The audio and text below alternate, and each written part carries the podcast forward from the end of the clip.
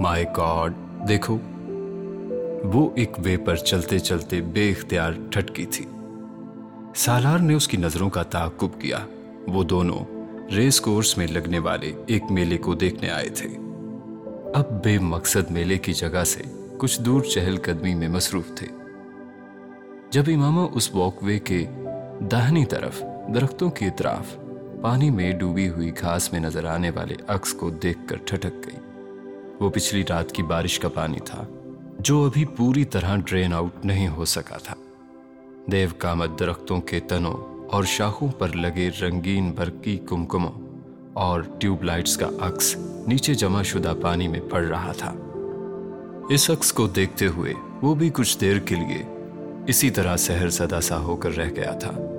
یوں لگ رہا تھا جیسے وہ کسی رنگ و نور سے بھری، کسی وادی کے کنارے کھڑے اس میں چمکتے ہوئے رنگین ہیرے جواہرات کے درخت دیکھ رہے ہوں یا الف لیلا کا کوئی منظر دیکھ رہے ہوں۔ ہوا کے جھونکوں سے پانی میں بہت ہلکا سا ارتاش پیدا ہو رہا تھا اور ان روشنیوں اور درختوں کا عکس منقص ہو کر جیسے محو رقص تھا۔ تلسم ہوش ربا، جیسے پانی کی لہروں پر ڈول رہی تھی۔ یوں لگ رہا تھا جیسے جنت میں رات ہو گئی ہو۔ طویل خاموشی کے بعد اس نے امامہ کی آواز سنی۔ اس نے گردن موڑ کر اسے دیکھا۔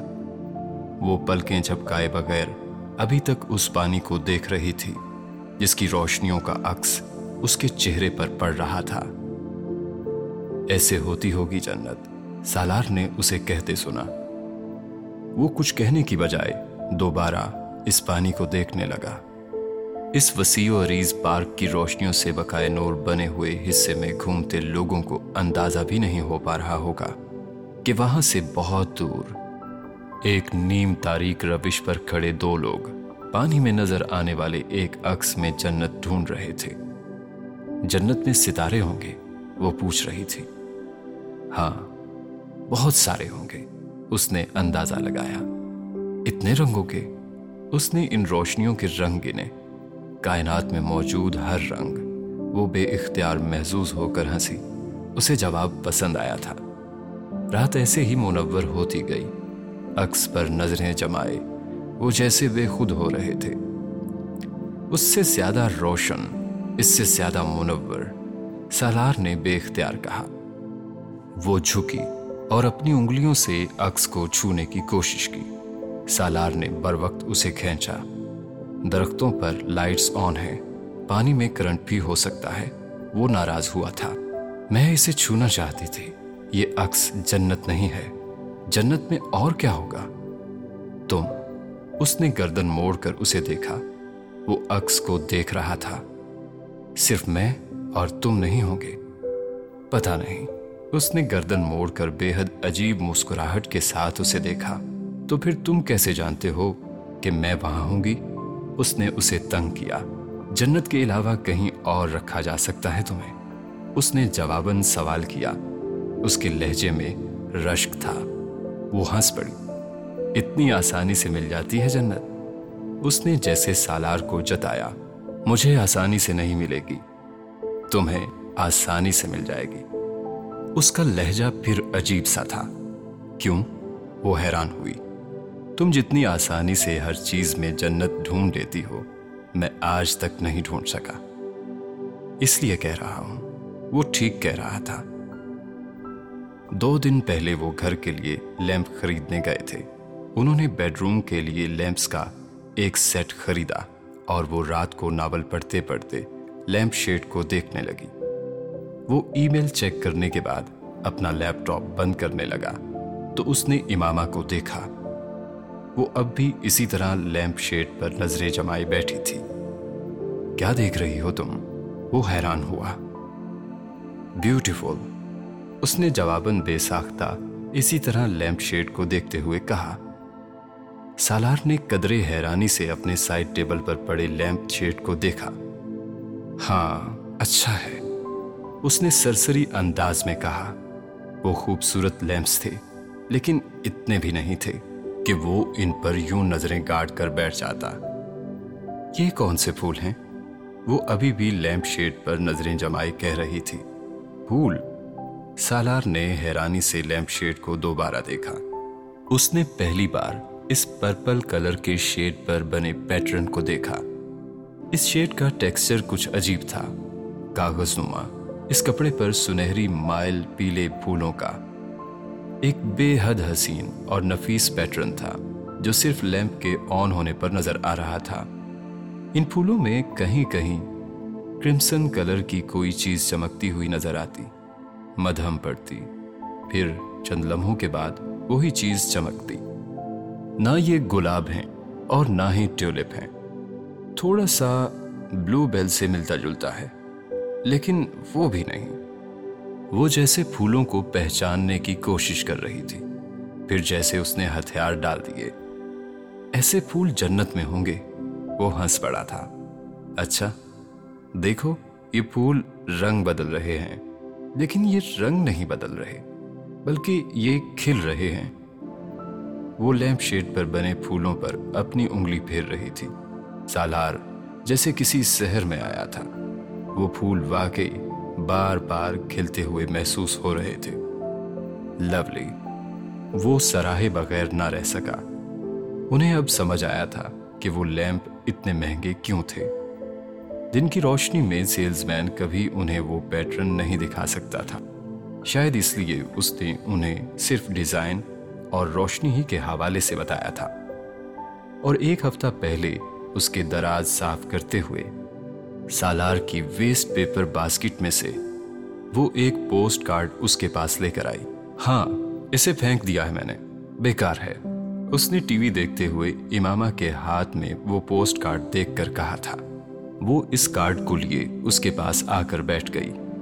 سالار، یہ دیکھو کتنی خوبصورت جھیل ہے اور دیکھو کتنا سکون ہے اس جگہ پر۔ سالار نے اس کے ہاتھ سے پوسٹ کارڈ لے کر اس پر ایک نظر دوڑائی۔ وہ کسی پینٹنگ کا پوسٹ کارڈ تھا۔ کسی پینٹر کا بنایا ہوا۔ لینڈ اسکیپ جس کے کنارے جنگلی پھولوں سے بھرے ہوئے تھے۔ اور ان پھولوں کا عکس جھیل کے پانی میں نظر آ رہا تھا۔ کچھ پھول ٹوٹ کر پانی کی سطح پر تیر رہے تھے۔ جھیل کے کنارے ایک چھوٹی سی لکڑی کی کشتی تھی۔ ایک چپو پڑا تھا۔ وہ کشتی صرف دو افراد کے لیے تھی۔ جھیل کی سطح پر کچھ آبی پرندے تیرتے نظر آ رہے تھے۔ یہ سندل کی لکڑی سے بنی ہوئی ہے۔ اس کشتی کا رنگ دیکھو۔ یہ سندل کا رنگ ہے۔ وہ پوسٹ کارڈ پر انگلی پھیرتے ہوئے اسے بتانے لگی تھی۔ ایسا لگتا ہے جیسے صبح سویرے کوئی اس کشتی میں بیٹھ کر کہیں جاتا ہو۔ ایک مہکتی، خوشبودار، بھیگی ہوئی کشتی میں۔ اور ہوا چل رہی ہو۔ اور جھیل میں، اس کشتی میں بیٹھے خوشبودار ہوا کے جھونکے، ذرا تصور کرو، اس نے بے اختیار گہرا سانس لیا۔ یوں جیسے اپنی کلمی تصویر سے خود محظوظ ہوئی ہو۔ کتنی سیرینٹی ہے اس سین میں۔ ایسے جیسے یہ جنت ہو۔ میں نہ بتاتی تو تم اسے پھینک رہے تھے۔ وہ بے اختیار اس کا چہرہ دیکھنے لگا۔ وہ واقعی اس کی زندگی میں نہ آتی تو وہ جنت کو اس کی پکچر بنا لو، سیل فون کے ساتھ۔ امامہ کی آواز نے یکدم اسے چونکا دیا۔ وہ اب بھی اسی عکس کو دیکھنے میں مصروف تھی۔ سالار نے سیل فون نکال کر چند تصویریں کھینچی اور سیل اسے تھما دیا۔ اس نے باری باری ان تصویروں کو دیکھا اور پھر مطمئن ہو گئی۔ چلیں، سالار نے کہا۔ ہاں۔ ان دونوں نے ایک آخری نظر اس عکس پر ڈالی اور پھر آگے چل پڑے۔ سالار نے چلتے ہوئے اس کا ہاتھ پکڑ لیا۔ خاموش کیوں ہو گئے؟ کوئی بات کرو۔ امامہ نے چند قدم چلنے کے بعد اس سے کہا، تم کرو، میں سن رہا ہوں۔ ہو سکتا ہے تمہیں مجھ سے پہلے جنت مل جائے۔ امامہ نے اپنے جملے کا مفہوم سمجھے بغیر اسے تسلی دی۔ وہ ہنس پڑا تھا۔ چاہتا تو میں بھی یہی ہوں۔ وہ مدھم آواز میں بڑ بڑایا تم سے پہلے مرنا چاہتا ہوں میں۔ اسے چلتے ہوئے ٹھوکر لگی۔ کوئی چیز جیسے اس کے جسم سے ایک لمحہ کے لیے اسے تھراتی ہوئی گزری تھی۔ وہ جو جنت ڈھونڈتی پھر رہی تھی۔ اس سے پہلے جو شے سامنے کھڑی تھی، وہ اسے بھول گئی تھی۔ ان کا ساتھ سالوں کا سا تھا اور ان کا ساتھ مہینوں کا تھا۔ اس نے سالوں میں کبھی جدائی محسوس نہیں کی تھی، لیکن وہ ان ہفتوں کا ساتھ ختم ہونے کا سوچ کر بھی لرز گئی تھی۔ تم کیوں کہہ رہے ہو؟ اس طرح وہ رک گئی اور اس نے سالار سے اپنا ہاتھ چھڑا لیا۔ تم نے ہی تو کہا تھا کہ شاید مجھے تم سے پہلے جنت مل جائے، لیکن میں نے مرنے کا نہیں کہا۔ کیا اس کے بغیر مل سکتی ہے؟ وہ بول نہیں سکی نیم تاریکی میں اس روش پر ایک دوسرے کے مقابل کھڑے وہ ایک دوسرے کا چہرہ دیکھتے رہے۔ پھر سالار نے اس کی آنکھوں میں پانی امٹتے دیکھا تھا۔ ٹھیک ہے۔ جو مرضی کہو۔ اس کی آواز میں خف کی تھی۔ سالار نے اس کا ہاتھ پکڑتے ہوئے جیسے مازت خواہانہ انداز میں دبایا۔ میں نے صرف تمہاری بات دہرائی تھی۔ اور میرا وہ مطلب نہیں تھا جو تم نے نکالا ہے۔ میں سمجھتا ہوں وہ دونوں پھر چلنے لگے۔ کیا تم جنت میں مجھے اپنا پارٹنر منتخب کرو گی؟ چند قدم چلنے کے بعد اس نے سالار کو نرم آواز میں کہتے سنا۔ وہ بول نہیں سکی۔ وہ ہنس پڑا۔ یعنی نہیں، میں نے یہ کب کہا؟ وہ رک گئی۔ لیکن تم نے کچھ بھی کب کہا؟ میں سوچ رہی تھی۔ سوچ لیا۔ پھر اب بتاؤ، وہ ہنس پڑی۔ تمہیں کیا ہوا ہے؟ جنت کی بات تم نے شروع کی تھی۔ اس نے سالار کا چہرہ دیکھا۔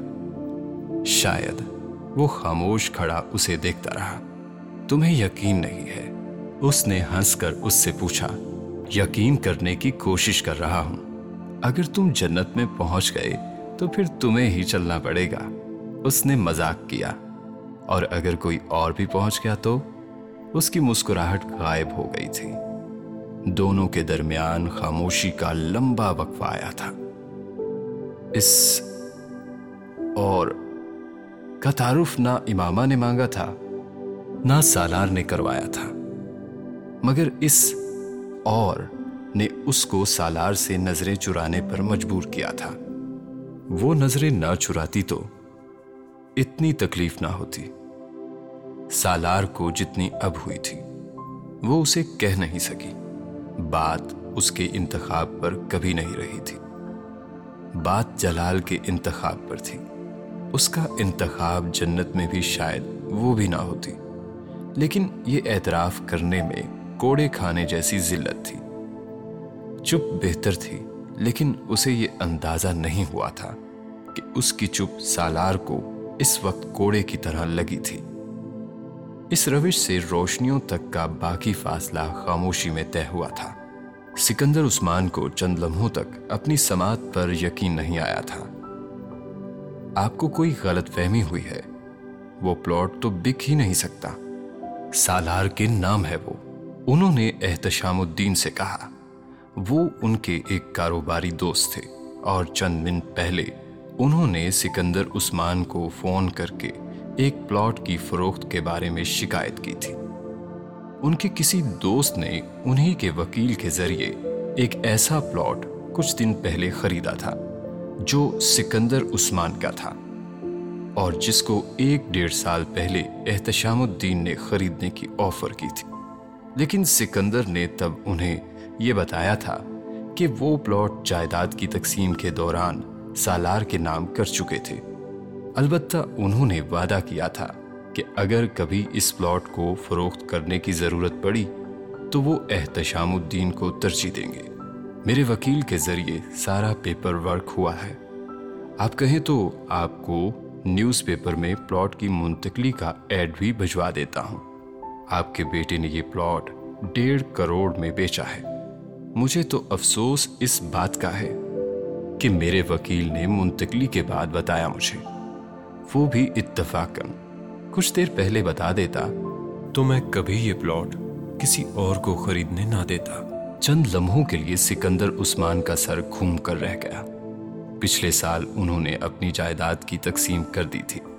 یہ ان دو پلاٹس میں سے ایک تھا۔ جو سالار کے حصے میں آیا تھا۔ میں ابھی سالار سے بات کر کے دوبارہ آپ سے بات کرتا ہوں۔ سکندر عثمان نے یکدم کہا، انہیں ابھی تک یقین نہیں آ رہا تھا کہ وہ ان کو بتائے بغیر پلاٹ کیسے بیچ سکتا ہے۔ سالار اس دن اسلام آباد میں تھا اور اس وقت اپنے کسی کام سے مارکیٹ کی طرف جا رہا تھا۔ جب اسے سکندر کی کال ملی، سالار، تم نے اپنا پلاٹ بیچ دیا ہے؟ وہ اس وقت ایک سگنل پر رکا تھا اور اس کے ہیلو کہتے ہی سکندر نے دوسری طرف سے کہا، چند لمحے سالار کچھ بول نہیں سکا۔ پلاٹ کی فروخت کا سکندر کو اتنی جلدی پتا چل جائے گا، اسے اندازہ نہیں تھا۔ اس کی چند لمحوں کی خاموشی نے سکندر کو بدترین خدشات کی تصدیق کر دی تھی۔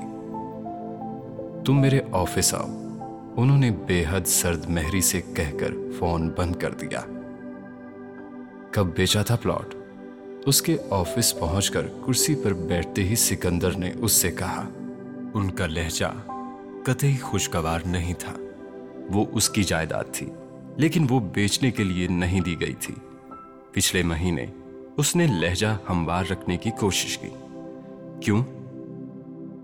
مجھے کچھ رقم کی ضرورت تھی۔ کس لیے؟ سالار اس بار جواب دیتے ہوئے جج کا، کس لیے رقم کی ضرورت تھی؟ مجھے امامہ کو ایک رنگ خرید کر دینی تھی۔ سکندر کو لگا کہ انہیں سننے میں غلطی ہوئی ہے۔ کیا؟ امامہ کے لیے ایک رنگ خریدنی تھی۔ اسی نارمل انداز میں اس نے اپنا جواب دہرایا تھا۔ لاکھ دو لاکھ کی رنگ کے لیے تم نے پلاٹ بیچ دیا۔ سکندر نے اس کے جواب سے بالکل غلط نتیجہ نکالا۔ اپنا کریڈٹ کارڈ استعمال کرتے بینک سے پرسنل لون لے لیتے یا مجھ سے کہتے، میں لون لے کر اسے گفٹ نہیں کرنا چاہتا تھا اور ایک دو لاکھ کی انگوٹھی نہیں تھی، کچھ زیادہ مہنگی تھی۔ آپ اتنے پیسے کبھی نہ دیتے مجھے۔ وہ بڑی رسانیت سے کہہ رہا تھا، کتنی مہنگی ہوتی؟ چار یا پانچ لاکھ کی ہوتی؟ چلو، دس لاکھ کی ہوتی، دے دیتا میں تمہیں۔ سکندر بے حد خفا تھے۔ وہ پلاٹ پونے دو کروڑ کا تھا، جسے وہ ڈیڑھ کروڑ میں بیچ آیا تھا۔ دس لاکھ کی بات نہیں تھی۔ سکندر نے اسے کہتے سنا۔ پھر سکندر کے ماتھے پر بل آئے۔ سالار نے اپنا گلا صاف کیا۔ تیرہ اشاریہ سات یہ واحد طریقہ تھا، جس سے وہ اس انگوٹھی کی قیمت تین ہنسوں میں کر پایا تھا۔ کیا؟ سکندر کو کچھ سمجھ نہیں آئی۔ تیرہ اشاریہ سات سالار نے ایک بار پھر گلا صاف کر کے اگلا لفظ کہا۔ سکندر کو چند لمحے سانس نہیں آیا۔ انہیں پہلی بار اس کی بات سمجھ میں آئی تھی۔ تیرہ اشاریہ سات ملین کی رنگ دی ہے تم نے اسے۔ ان کا ذہن جیسے بھگ سے اڑ گیا تھا۔ سالار سر جھکائے ٹیبل پر پڑے، پیپر ویٹ پر انگلیاں پھیر رہا تھا۔ فی الحال وہ اس کمرے میں کچھ اور نہیں کر سکتا تھا۔ سالار ایک کروڑ سینتیس لاکھ روپے کی رنگ خرید کر دی ہے تم نے اسے۔ سکندر عثمان کو خود بھی سمجھ نہیں آیا کہ انہوں نے اس سے دوبارہ یہ کیوں پوچھا تھا۔ جی اس بار سالار نے نظریں اٹھا کر انہیں دیکھتے ہوئے کہا۔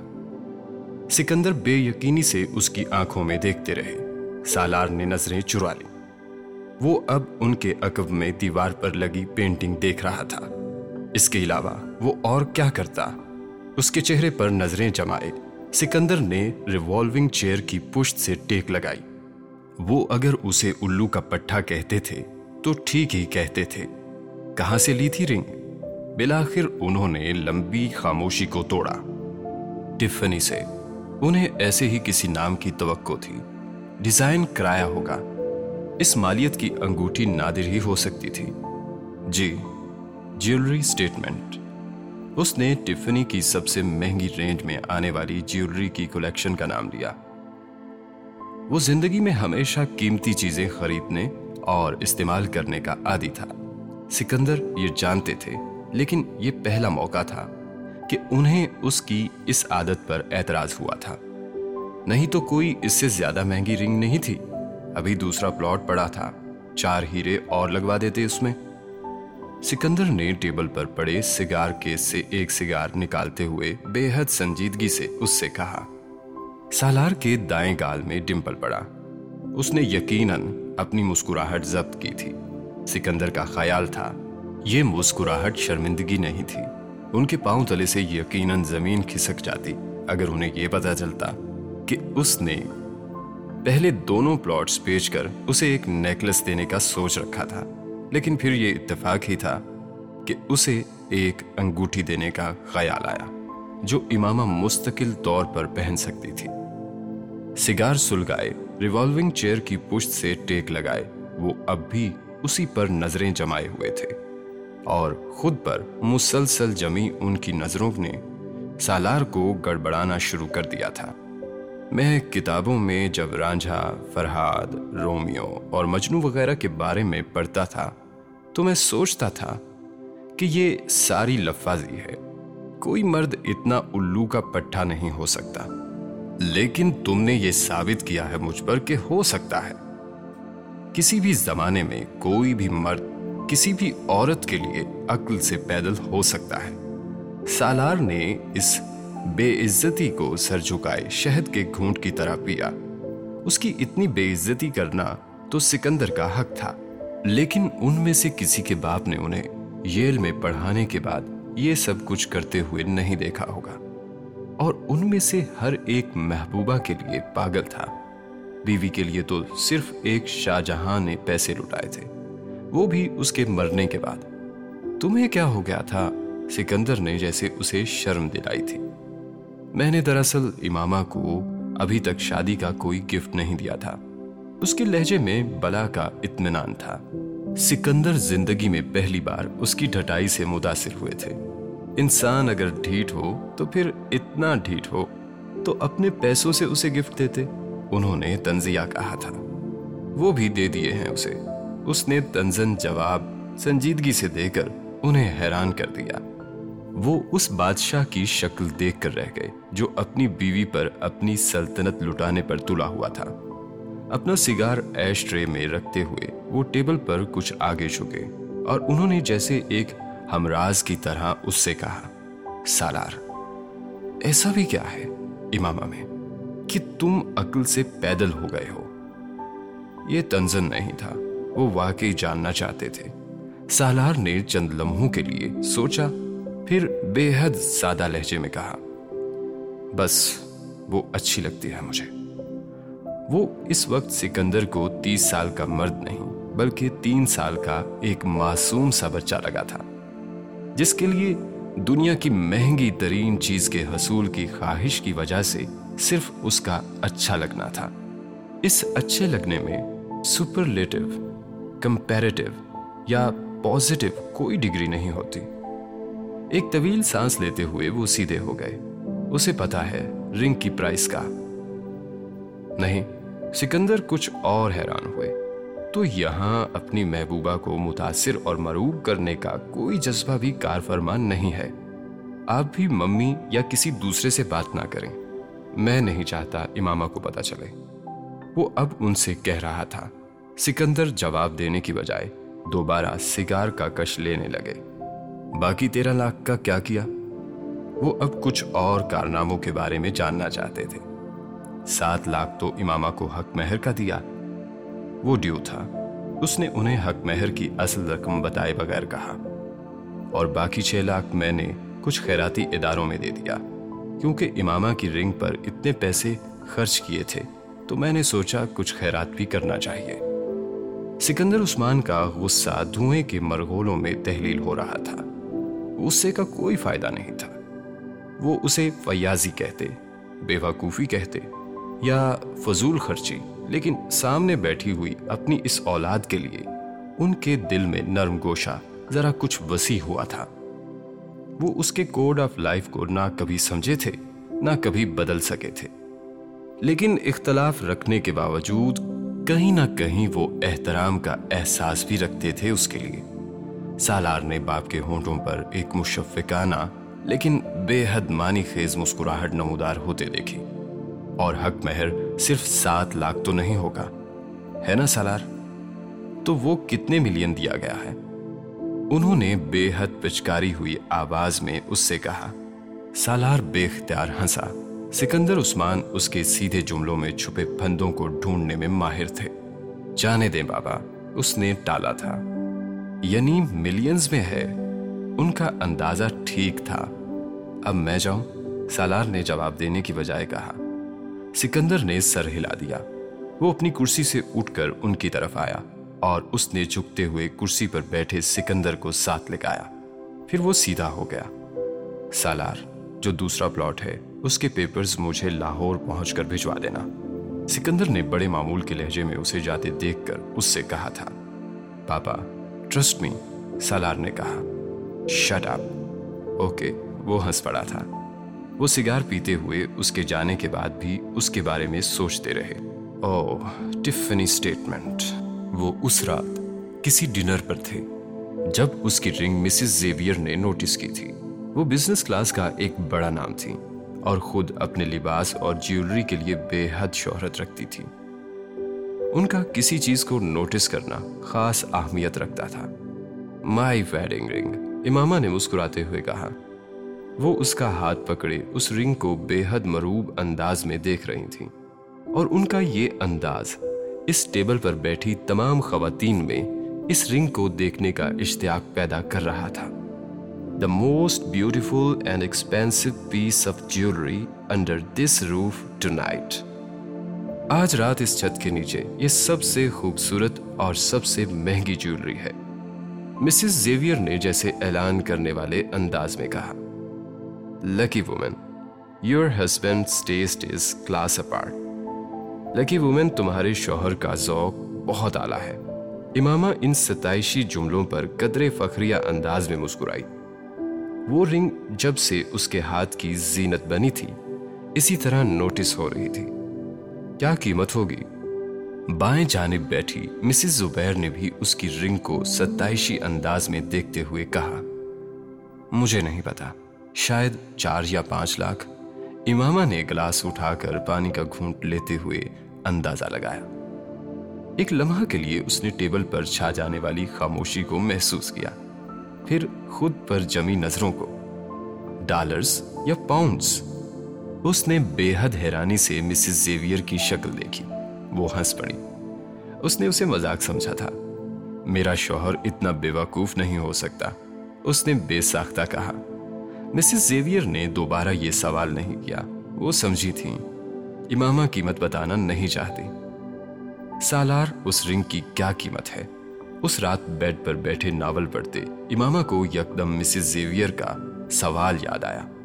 اپنا ہاتھ سالار کے سامنے پھیلاتے ہوئے اس نے کہا، کیوں؟ وہ بھی کوئی کتاب پڑھتے ہوئے چونکا تھا۔ مسز زیویئر نے اور سب لوگوں نے بھی بہت تعریف کی۔ اس نے بے حد فخریہ انداز میں کہا دیٹس گڈ وہ مسکرا کر دوبارہ کتاب کی طرف متوجہ ہو گیا۔ مسز زیویئر نے قیمت پوچھی تھی۔ اس نے کہا، چار یا پانچ لاکھ ہوگی۔ انہوں نے پوچھا ڈالرز یا پاؤنڈز میں نے کہا، میرا شوہر اتنا بے وقوف نہیں ہو سکتا۔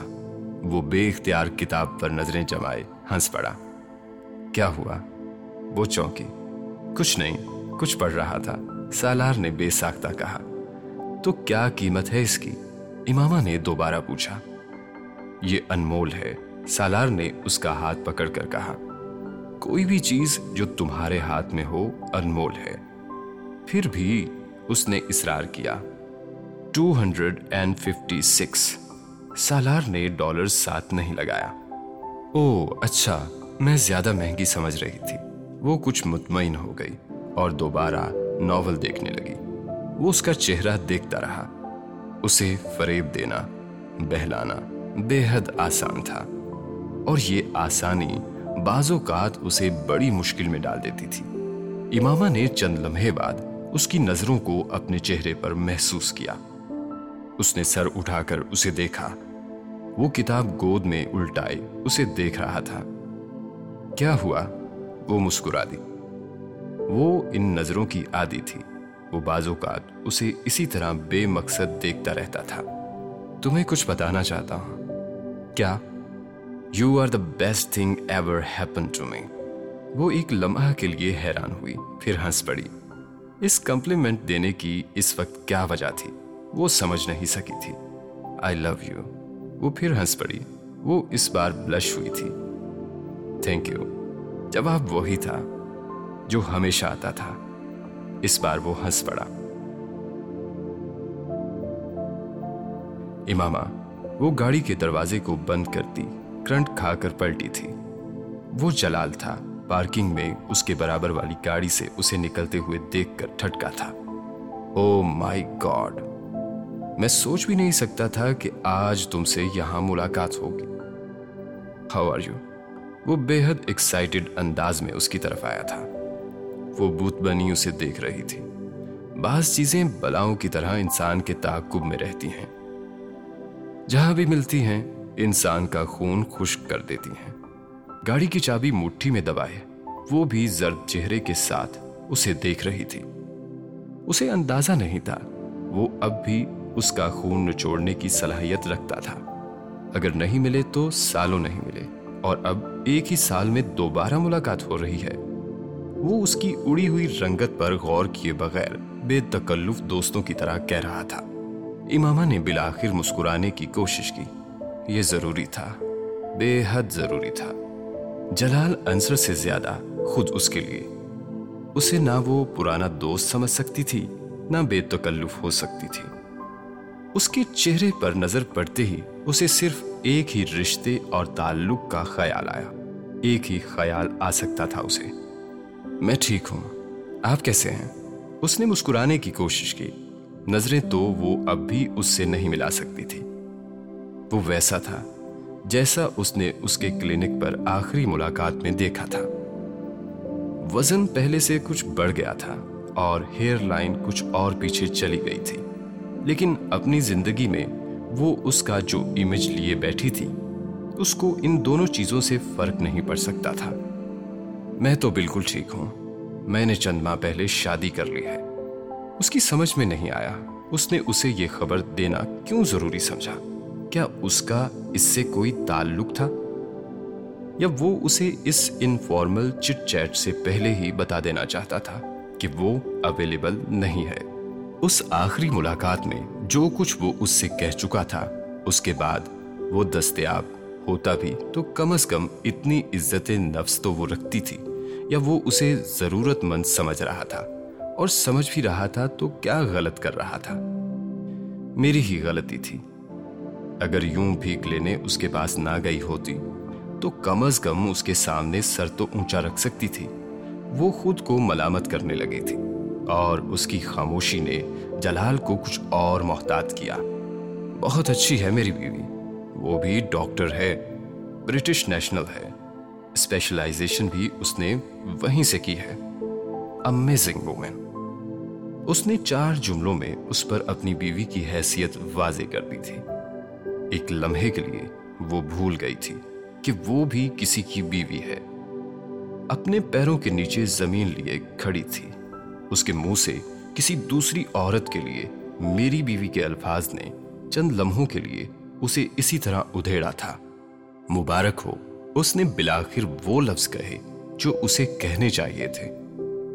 تھینکس میں تم کو ضرور بلاتا۔ اگر میرے پاس تمہارا کانٹیکٹ نمبر ہوتا۔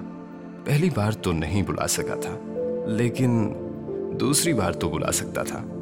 جلال نے بات کرتے کرتے جیسے مذاق کیا تھا، وہ مسکرا نہیں سکی۔ وہ کبھی اس کے اس مذاق پر مسکرا نہیں سکتی تھی۔ تم نے تو اس کے بعد کوئی رابطہ ہی نہیں کیا۔ کوئی فون، کوئی وزٹ، کچھ نہیں۔ میں تو انتظار ہی کرتا رہا۔ وہ اب اس کا جائزہ لے رہا تھا اور اسے اس میں ہونے والی تبدیلیوں کا بھی احساس ہوا تھا۔ یہ امامہ سات آٹھ ماہ پہلے والی امامہ سے بے حد مختلف تھی۔ وہ اب بھی پہلے کی طرح ایک چادر میں ملبوس تھی، لیکن اس کی چادر اور لباس بے حد نفیس اور مہنگے تھے۔ باوجود اس کے کہ وہ کیجول ڈریس میں تھی۔ اس کے ہاتھوں اور کانوں میں پہنی ہوئی جیولری نے جلال کو ایک لمحہ کے لیے چونکایا تھا۔ اس کی ویڈنگ فنگر میں ایک رنگ تھی، لیکن یہ وہ وہم تھا جس کی وہ تصدیق نہیں چاہتا تھا۔ کیوں؟ پتا نہیں کیوں۔ یہ وہ چہرہ نہیں تھا جسے اس نے اپنے کلینک پر دیکھا تھا۔ میک اپ سے آری چہرے کے ساتھ، وہ امامہ اسے ڈری، سہمی کنفیوزڈ اور بہت بجھی ہوئی لگی تھی۔ سامنے کھڑی امامہ کے چہرے پر بھی میک اپ نہیں تھا۔ اور اس کے بال بھی بے حد عام انداز میں ڈھیلے جوڑے کی شکل میں لپٹے ہوئے اس کی گردن کی پشت پر نظر آ رہے تھے۔ یوں جیسے وہ اتفاقن کسی کام سے گھر سے نکلی ہو۔ لیکن اس کے باوجود اس کے چہرے اور آنکھوں میں ایک چمک تھی۔ اس کی باڈی لینگویج دس بارہ سال پہلے کی امامہ کی طرح تھی۔ وہ امامہ جس سے پہلی بار مل کر وہ اٹریکٹ ہوا تھا۔ کیئرلیس بے نیاز، لیکن بے حد پر اعتماد اور پرسکون ایک نظر میں ہی جلال کو احساس ہو گیا تھا کہ امامہ ہاشم بہت بدل چکی ہے۔ کیسے؟ اور کیوں؟ اسے تھوڑی سی بے چینی ہوئی۔ اس کے عقب میں کھڑی اس قیمتی گاڑی کو بظاہر سرسری دیکھتے ہوئے جلال نے اس سے پوچھا، تم اب بھی اسی فارماسوٹیکل کمپنی میں کام کرتی ہو؟ اس کا جی چاہا تھا کہ کاش اس میں آنے والی ساری تبدیلیاں کسی بونس، کسی ہینڈسم پیکج کی مرہون منت ہو کمی نہیں خواہش تھی، لیکن جلال انصر کی اس وقت یہی خواہش تھی۔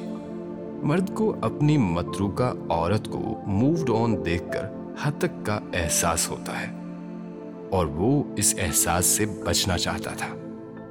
نہیں، میں نے جاب چھوڑ دی تھی۔ اس نے مدھم آواز میں کہا او اچھا وہ بڑبڑایا۔ تو تم کچھ نہیں کر رہی آج کل۔ امامہ چند لمحے خاموش رہی۔ اگلا جملہ کہنا مشکل تھا۔ مگر بے حد ضروری تھا۔ میری شادی ہو گئی ہے۔ وہ اب بھی یہ نہیں کہہ سکی کہ میں نے شادی کر لی ہے۔ جلال کے چہرے سے ایک لمحہ کے لیے مسکراہٹ غائب ہو گئی۔ او اچھا۔ کانگریچولیشنس وہ بر وقت سنبھلا تھا۔ امامہ نے اس کی آواز کی لڑکھڑاہٹ نوٹس نہیں کی تھی۔ تم نے بتایا ہی نہیں، نہ انوائٹ کیا۔ کیا کرتا ہے وہ؟ آپ جانتے ہیں اسے، سالار سکندر۔ اس نے گلا صاف کر کے کہا او ایک لمحے کے لیے جلال کے پاس کہنے کے لیے کچھ نہیں بچا۔ وہ بینکر ہے، میں جانتا ہوں۔ جلال اس کی بات کاٹ کر اسے سالار کا بینک اور اس کی ڈیزگنیشن بتانے لگا۔ آپ کو کیسے پتا ہے؟ وہ حیران ہوئی۔ آدھے شہر کو تمہارے شوہر کے بارے میں پتا ہوگا۔ بزنس کمیونٹی سے میرا کافی ملنا جلنا ہے۔ تو اس کے بارے میں پتا چلتا رہتا ہے۔ دو چار بار گیدرنگز میں دیکھا بھی ہے میں نے اسے، لیکن ملاقات نہیں ہوئی۔ وہ اب نارمل ہو رہا تھا۔ اس کے علاوہ کوئی چارہ نہیں تھا۔ آؤ لنچ کرتے ہیں۔ گپ شپ لگائیں گے۔ اتنے عرصے بعد ملے ہیں۔ بہت ساری باتیں کرنی ہے اس نے بے تکلفی اور گرم جوشی سے کہا۔ وہ شہر کے مصروف اور مہنگے ترین ڈاکٹرز میں سے ایک تھا۔ پرانی محبوبہ کے لیے وقت نکالنا مشکل ہوتا۔ لیکن شہر کے سب سے زیادہ با اثر بینکر کی بیوی کے لیے وقت نکالنا مشکل نہیں تھا۔ امامہ ہاشم، یکدم اس کی سوشل نیٹ ورکنگ کے ایک مضبوط ترین امیدوار کے طور پر سامنے آ گئی تھی۔ نہیں، میں گروسری کے لیے آئی ہوں۔ ڈنر کے لیے کچھ چیزیں چاہیے تھی مجھے۔ امامہ نے اسے ٹالنا چاہا۔ اسے یقین تھا وہ اصرار نہیں کرے گا۔ جلال کے بارے میں اس کے اندازے آج بھی غلط تھے۔ یار، گروسری بھی ہو جائے گی۔ میں خود کروا دوں گا۔ لیکن لنچ کے بعد۔ وہ سامنے ریسٹورنٹ ہے۔ ایک گھنٹے میں فارغ ہو جائیں گے ہم۔ جلال نے اسے بات مکمل کرنے نہیں دی۔ میں، اس نے کچھ کہنا چاہا، لیکن جلال کچھ بھی سننے کے موڈ میں نہیں تھا۔ وہ بادل ناخواستہ اس کے ساتھ ریسٹورانٹ میں چلی آئی۔ تو کیسی گزر رہی ہے تمہاری لائف اپنے شوہر کے ساتھ؟ مینیو آرڈر کرتے ہی جلال نے بڑی بے تکلفی کے ساتھ اس سے پوچھا۔ امامہ نے اس کا چہرہ دیکھا۔ وہ صرف سوال نہیں تھا۔ جلال جیسے یہ جاننا چاہتا تھا کہ وہ اس کے علاوہ کسی دوسرے مرد کے ساتھ خوش رہ سکتی ہے یا نہیں۔ بہت اچھی گزر رہی ہے۔ میں بہت خوش ہوں۔ سالار کے ساتھ۔ اسے حیرت ہوئی اس سوال کا جواب دینا کتنا آسان کر دیا تھا سالار نے۔ کچھ کھوجنا ٹٹولنا یا چھپانا نہیں پڑا تھا۔ وہ اس کے ساتھ خوش تھی۔ گڈ ارینج میرج تو نہیں ہوگی۔ سالار اور تم نے اپنی مرضی سے کی ہوگی۔ اس نے جلال کا چہرہ پڑھنے کی کوشش کی۔ وہ اس سوال سے کیا جاننا چاہتا تھا؟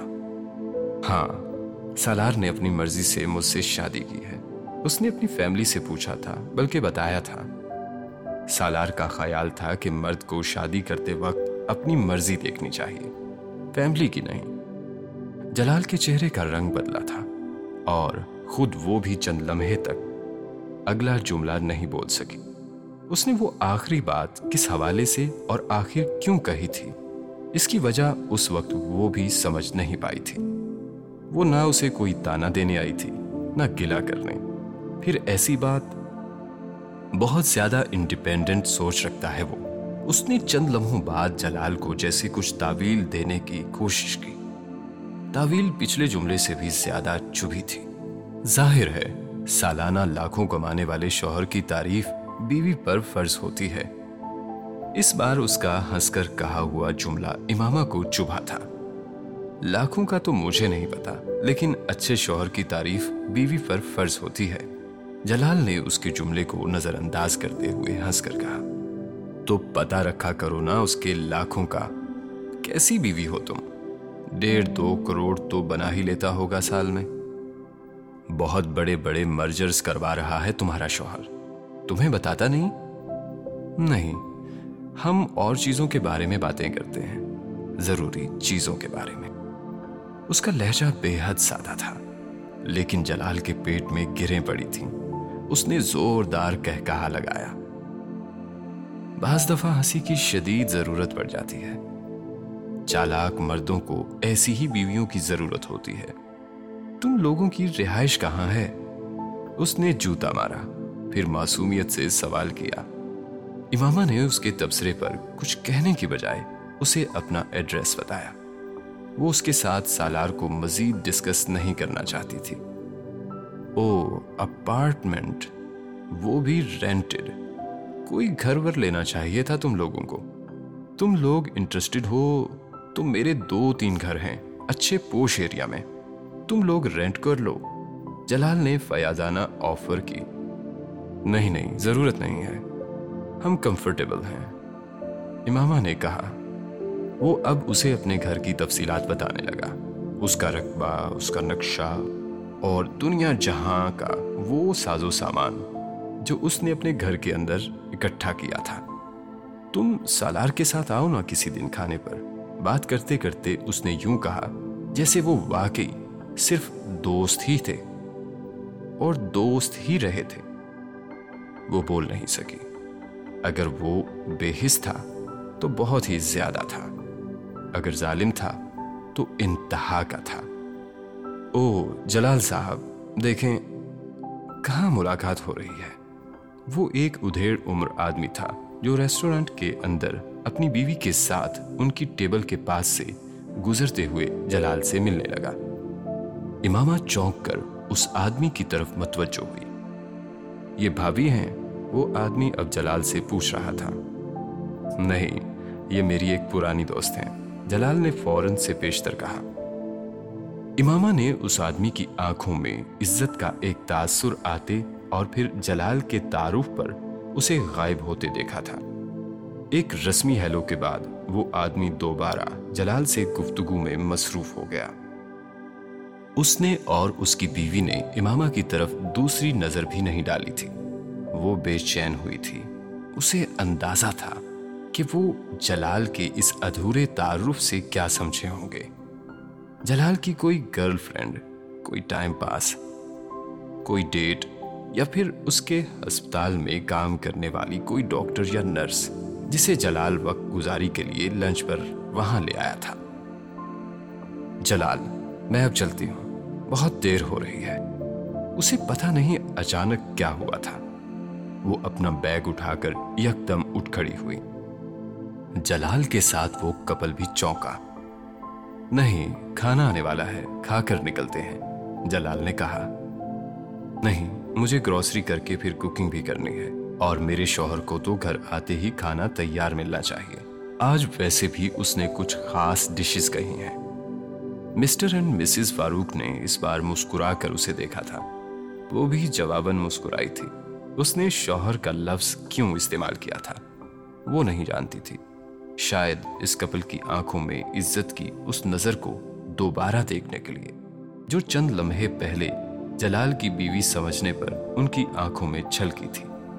اس کا انداز اتنا حتمی تھا کہ جلال اس بار اس سے اصرار نہیں کر سکا۔ اچھا سالار کا کوئی وزٹنگ کارڈ اور اپنا کانٹیکٹ نمبر تو دے دو۔ اس نے امامہ سے کہا، اس کے بیگ میں سالار کے چند کارڈز تھے۔ اس نے ایک کارڈ نکال کر جلال کے سامنے ٹیبل پر رکھ دیا۔ اپنا فون نمبر بھی لکھ دو۔ وہ ایک لمحہ کے لیے ہچکچائی۔ پھر اس نے اسی کارڈ کی پشت پر اپنا سیل فون نمبر لکھ دیا۔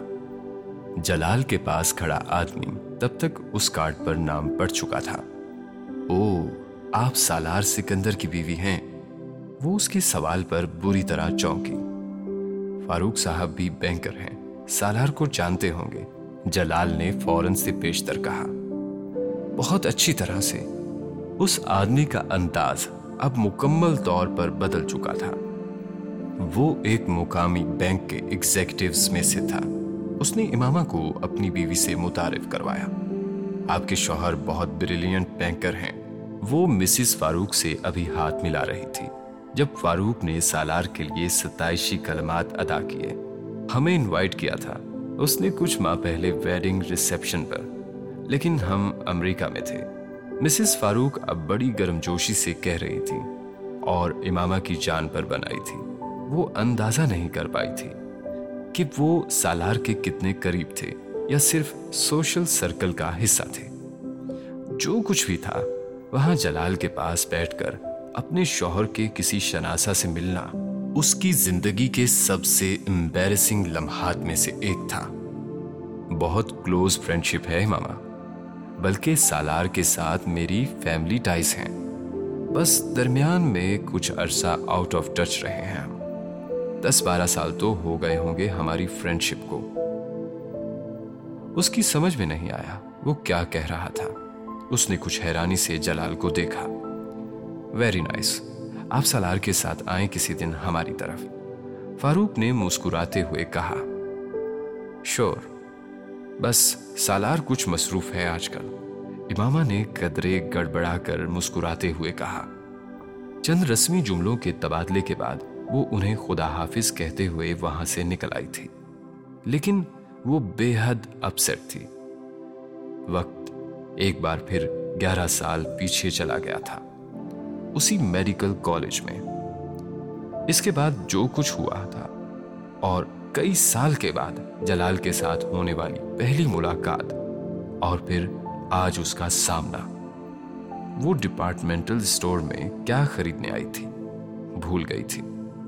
وہ ٹرالی لیے ایک شیلف سے دوسری شیلف کو دیکھتے گزرتی رہی۔ پھر خالی ٹرالی پر نظر پڑنے پر اس نے ہڑبڑاہٹ میں سوچا کہ وہ کیا خریدنے آئی تھی۔ لیکن ذہن کی اسکرین پر کچھ بھی نمودار نہیں ہوا تھا۔ اس نے بے مقصد چند چیزیں اٹھائیں اور پھر باہر آ گئی۔ جلال کی گاڑی اب وہاں نہیں تھی۔ اس کی گاڑی کے برابر والی جگہ خالی تھی۔ معلوم نہیں اسے کیوں یہ توقع تھی کہ وہ ریسٹورنٹ سے باہر آ کر اس کے لیے وہاں بیٹھا ہوگا۔ کم از کم اتنا انتظار تو کرتا کہ اسے خود رخصت کرتا۔ اسے خوش فہمی نہیں رہی تھی۔ پھر بھی اسے اتنی کرٹسی کی تو اس سے توقع تھی۔ پارکنگ سے گاڑی نکالنے کے بعد اسے یکدم احساس ہوا کہ وہ گھر نہیں جانا چاہتی۔ پھر اسے وہ ساری چیزیں یاد آنے لگی جنہیں وہ خریدنے کے لیے آئی تھی۔ لیکن اب وہ دوبارہ کہیں گروسری کے لیے جانے کے موڈ میں نہیں تھی۔ بے مقصد دوپہر میں سڑک پر ڈرائیو کرتے ہوئے اسے خود اندازہ نہیں ہوا تھا کہ وہ کہاں جا رہی ہے۔ اس کا خیال تھا، اس نے کچھ غلط ٹرن لیے تھے اور وہ راستہ بھول گئی ہے۔ بہت دیر بعد اسے احساس ہوا کہ وہ لاشعوری طور پر اس روڈ پر جا رہی تھی، جس طرف سالار کا آفس تھا۔ وہ بے حد احمقانہ حرکت تھی۔ وہ مال روڈ پر تھی اور اب ون وے کی وجہ سے واپس نہیں پلٹ سکتی تھی۔ جب تک وہ یو ٹرن لیتی، تب تک وہ اس کے آفس کو کراس کر چکی تھی۔ ایک سگنل پر ایک لمبے چوڑے ٹریفک جام میں پھنسے، اسے وہ سڑک اور اپنی زندگی ایک جتنا لمبا لگے تھے۔ وہ ڈیڑھ گھنٹے پہلے سالار کے ساتھ خوش تھی، لیکن اب وہ خوش نہیں تھی۔ اے سی کی کولنگ یکدم خراب ہونا شروع ہو گئی تھی۔ اس نے اے سی بند کر دیا۔ وہ کچھ دیر اپنی زندگی میں گرمی ہی چاہتی تھی۔ جلال انصر جیسے اس کے جسم کا وہ زخم تھا جو ہر بار ہاتھ لگنے سے رسنے لگتا تھا۔ اور ہر بار اس کا یہ وہم باطل ہو جاتا تھا کہ وہ زخم بھر گیا ہے۔ گاڑی بند ہو گئی اور سگنل کھل گیا تھا۔ بے تحاشا ہارن کی آوازوں پر اس نے چوک کر گاڑی اسٹارٹ کرنے کی کوشش کی۔ وہ ناکام رہی اور بری طرح نروس ہوئی۔ گاڑی کوشش کے باوجود سٹارٹ نہیں ہو رہی تھی۔ وہ ایکسپرٹ ڈرائیور نہیں تھی اور اپنے پیچھے گاڑیوں کی لمبی گتار کے ہارن کسی بھی ایکسپرٹ ڈرائیور کو اسی طرح بوکھلا دیتے۔ ایک ٹریفک وارڈن اس کے قریب آ گیا۔ گاڑی خراب ہو گئی ہے۔ اسٹارٹ نہیں ہو رہی۔ امامہ نے اس سے کہا، پھر لفٹر سے اسے ہٹانا پڑے گا، ورنہ ٹریفک جام ہو جائے گی۔ اس نے اسے بتایا۔ سگنل تب تک دوبارہ بند ہو چکا تھا۔ وہ وائرلیس پر لفٹر کو بلانے لگا اور بے حد ہڑبڑائے ہوئے انداز میں گاڑی کو سٹارٹ کرنے کی کوشش کرنے لگی۔ وہ ناکام رہی تھی۔ لفٹر آنے پر وہ گاڑی سے باہر نکل آئی۔ لفٹر میں بیٹھا آدمی اس کو قریبی پارکنگ میں پہنچانے کے بارے میں اسے بتاتے ہوئے، کسی رکشہ یا ٹیکسی میں اسے وہاں تک جانے کا کہہ کر غائب ہو گیا۔ مال روڈ پر اس ٹریفک کے درمیان اسے کوئی رکشہ یا ٹیکسی نہیں مل سکتی تھی۔ ہاں واحد کام جو وہ کر سکتی تھی، وہ سڑک کراس کر کے کچھ فاصلے پر سالار کے آفس تک جانا تھا۔ اسی خالی الذہنی کے عالم میں مال روڈ عبور کر کے اس نے سیل نکال کر سالار کو فون کرنا شروع کر دیا۔ سالار کا فون آف تھا۔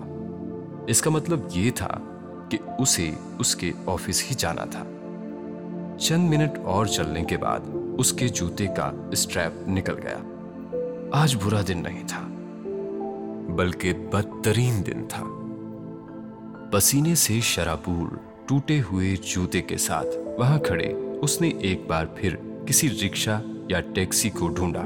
وہ اس ٹوٹے ہوئے جوتے کے ساتھ اس کے آفس نہیں جانا چاہتی تھی لیکن فی الحال اسے اس کے علاوہ کوئی چارہ نظر نہیں آیا تھا۔ اسے اپنی حالت پر رونا آنے لگا تھا۔ لیکن اس رونے کا تعلق اس کی اس حالت سے زیادہ اس کی ذہنی کیفیت سے تھا۔ وہ اس وقت کچھ ایسی ہی دل برداشتہ تھی۔ اس کے بینک کی اس شاندار عمارت کے سامنے جوتا گھسیٹتے، وہ ایک لمحہ کے لیے ہچکچائی۔ لیکن پھر اس کے ذہن میں آیا کہ وہ سیدھی اس کے آفس چلی جائے۔ گارڈز کو اپنا تعارف کرواتے ہوئے اس نے ان کی آنکھوں میں اتنی حیرانی اور بے یقینی دیکھی تھی کہ اس کی عزت نفس میں کچھ اور کمی آئی تھی۔ لیکن مین ریسیپشن میں داخل ہوتے ہی اس کی عزت نفس مکمل طور پر ختم ہو گئی تھی۔ شاندار انٹیریئر والا وسیع و عریض ماربلڈ ہال۔ اس وقت سوٹڈ بوٹڈ کارپوریٹو کلائنٹ سے بھرا ہوا تھا۔ آفس کا یہ لے آؤٹ کبھی اس کے تصور میں آ جاتا تو وہ وہاں کبھی نہ آتی۔ لیکن اب وہ آ چکی تھی۔ ٹوٹی ہوئی چپل فرش پر گھسیٹتے ہوئے۔ اسے اپنا آپ واقعی معذور لگ رہا تھا۔ ریسپشن کاؤنٹر پر اس نے سالار سکندر سے اپنا رشتہ ظاہر کرنے کی حماقت نہیں کی تھی۔ مجھے سالار سکندر سے ملنا ہے۔ اس نے ریسپشنسٹ سے پوچھنے پر کہا، پہلے اگر پسینہ تپتی دھوپ کی وجہ سے آ رہا تھا، تو اب یہاں اس ماحول کی وجہ سے اسے ٹھنڈا پسینہ آ رہا تھا۔ کیا آپ نے اپوائنٹمنٹ لیا ہے، میڈم؟ ریسپشنسٹ نے بے حد پروفیشنل انداز میں مسکراتے ہوئے اس سے پوچھا، اس کا ذہن ایک لمحہ کے لیے بلینک ہو گیا۔ اپوائنٹمنٹ وہ حیران ہوئی تھی۔ اس نے جواب دینے کی بجائے ہاتھ میں پکڑے سیل پر ایک بار پھر اس کا نمبر ڈائل کیا۔ اس بار کال ریسیو نہیں ہوئی تھی، لیکن بیل بجی تھی۔ میں اس کی دوست ہوں۔ اس نے کال ختم کرتے ہوئے بے ربطی سے کہا ابھی وہ ایک میٹنگ میں ہیں۔ انہیں تھوڑی دیر میں انفارم کر دیتی ہوں۔ آپ کا نام؟ ریسپشنسٹ نے کہا، امامہ۔ وہ اپنا نام بتا کر ہال میں بڑے صوفوں میں سے ایک صوفے پر جا کر بیٹھ گئی۔ اسے تقریباً پندرہ منٹ انتظار کرنا پڑا۔ ہاتھ پر ہاتھ رکھ کر بیٹھے ہوئے آتے جاتے لوگوں کو دیکھتے اسے یہ لمحے بہت طویل لگے تھے۔ پندرہ منٹ بعد اس نے چند افراد کے ساتھ سالار کو بات چیت کرتے ریسپشن پر نمودار ہوتے دیکھا۔ وہ اس سے کافی فاصلے پر تھا اور ادھر ادھر نظر دوڑائے بغیر وہ ان لوگوں کے ہمراہ ریسپشن کی انٹرنس تک آ چکا تھا۔ ایک لمحہ کے لیے امامہ کو خدشہ ہوا کہ وہ کہیں ان کے ساتھ باہر نہ نکل جائے۔ لیکن دروازے سے کچھ پہلے ان لوگوں سے ہاتھ ملانے لگا تھا۔ وہ انہیں چھوڑنے کے لیے وہاں آیا تھا۔ چند منٹ دروازے پر ان لوگوں کے ساتھ بات کرنے کے بعد وہ ادھر ادھر دیکھے بغیر لمبے لمبے ڈگ بھرتا ہوا دوبارہ واپس جانے لگا۔ ریسپشنسٹ نے اسے روکا۔ اس نے یقیناً دور صوفے سے کھڑی ہوتی ہوئی امامہ کو دیکھ لیا تھا، ورنہ وہ سالار کو کبھی وہاں روک کر اس کے کسی وزیٹر کے بارے میں انفارم نہ کرتی۔ امامہ نے سالار کو ریسپشنسٹ کی بات سننے اور پھر ٹھٹکتے دیکھا۔ وہ اپنی ایڑیوں پر گھوم گیا تھا۔ وہ بہت فاصلے پر تھی، لیکن اتنے فاصلے پر نہیں تھی کہ وہ اسے دیکھ یا پہچان نہ پاتا۔ اسے سالار کے چہرے پر اتنی دور سے بھی حیرت نظر آئی۔ پھر وہ مسکرایا تھا۔ اس نے پلٹ کر ریسپشن سے یقیناً اس کا تعارف کروایا۔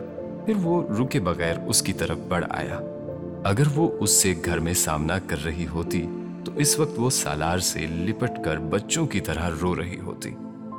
وہ کچھ ایسی ہی ذہنی حالت میں تھی، لیکن وہ یہاں یہ نہیں کر سکتی تھی۔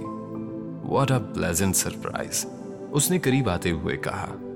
وہ بے حد خوشگوار موڈ میں تھا۔ میرا جوتا ٹوٹ گیا ہے۔ اس نے بے رتی سے جواب دیا۔ اس نے سالار سے نظریں ملائے بغیر سر جھکاتے ہوئے کہا۔ وہ نہیں چاہتی تھی کہ وہ اس کی آنکھیں پڑھے۔ کیونکہ وہ جانتی تھی۔ وہ اس کی آنکھوں کو کھلی کتاب کی طرح پڑھ سکتا تھا۔ سامنے سگنل پر میری گاڑی خراب ہو گئی۔ وہ لفٹر اسے کہیں لے گیا ہے۔ اور یہاں تمہارا آفس تھا تو میں آ گئی۔ لیکن شاید نہیں آنا چاہیے تھا، کیونکہ تم مصروف ہو۔ بس تم مجھے گھر بھجوا دو۔ اس نے جواباً ایک کے بعد ایک مسئلہ بتاتے ہوئے اسے بے حد بے ڈھنگے انداز میں کہا۔ نو پرابلم سالار نے اس کے چہرے کو غور سے دیکھتے ہوئے اسے تسلی دی۔ سوری میم آپ مجھے اپنا تعارف کروا دیتی تو میں آپ کو آفس میں بٹھا دیتی۔ ڈیسک پر بیٹھی لڑکی نے اس کے قریب آ کر معذرت کی تھی۔ اٹس اوکے کسی کو بھیج کر یہاں قریب کسی شو اسٹور سے اس سائز کا جوتا منگوائے اس نے اس لڑکی سے کہا اور پھر اگلا جملہ امامہ سے کہا۔ امامہ، یہ ٹوٹا ہوا جوتا اتار دو۔ اتار دوں؟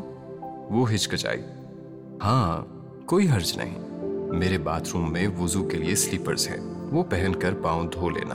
تب تک نیا جوتا آ جائے گا تمہارے لیے۔ اور کس سگنل سے گاڑی لے کر گئے ہیں؟ امامہ نے اسے اندازے سے بتایا۔ اس نے ڈیسک سے آنے والی لڑکی کو گاڑی کا نمبر بتاتے ہوئے کچھ ہدایات دی وہ تب تک ٹوٹے ہوئے جوتے سے اپنا پاؤں نکال چکی تھی۔ اس کا ہاتھ اپنے ہاتھ میں لیے۔ وہ اسے وہاں سے لے آیا۔ اپنے ہاتھ پر اس کی گرفت سے امامہ نے محسوس کیا کہ اسے اس وقت اس سہارے کی بے حد ضرورت تھی۔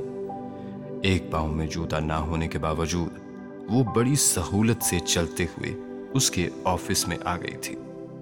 وہ راستے میں ملنے والے افراد سے اسی ریفلیکسڈ اور عام انداز میں اسے متعارف کرواتا، کوریڈور سے اپنے آفس آ گیا تھا۔ ویسے تم اس طرف آ کیسے گئیں؟ اپنے آفس کا دروازہ بند کرتے ہوئے اس نے امامہ سے پوچھا، میں اسے کوئی بہانہ یاد نہیں آیا۔ اس کا ذہن اس وقت کچھ اتنا ہی خالی ہو رہا تھا۔ سالار چند لمحے جواب کا انتظار کرتا رہا، پھر اس نے بات بدل دی۔ تم کھڑی کیوں ہو؟ بیٹھ جاؤ۔ اپنے ٹیبل کی طرف جاتے ہوئے اس نے انٹر کام کا ریسیور اٹھاتے ہوئے اس سے کہا اس کی سائڈ ڈیسک پر رکھی اپنی ایک فریم تصویر سے نظریں ہٹاتے ہوئے وہ کمرے کے ایک کونے میں پڑے صوفوں میں سے ایک پر بیٹھ گئی۔ وہ انٹر کام پر اس کے لیے کوئی جوس لانے کا کہہ رہا تھا۔ جب اس کا فون بجنے لگا، اس نے اپنا سیل فون اٹھا کر کال ریسیو کی۔ چند لمحے وہ فون پر بات کرتا رہا۔ پھر اس نے امامہ سے کہا، امامہ، تمہارا کریڈٹ کارڈ کہاں ہے؟ وہ اس کے سوال پر چونک گئی۔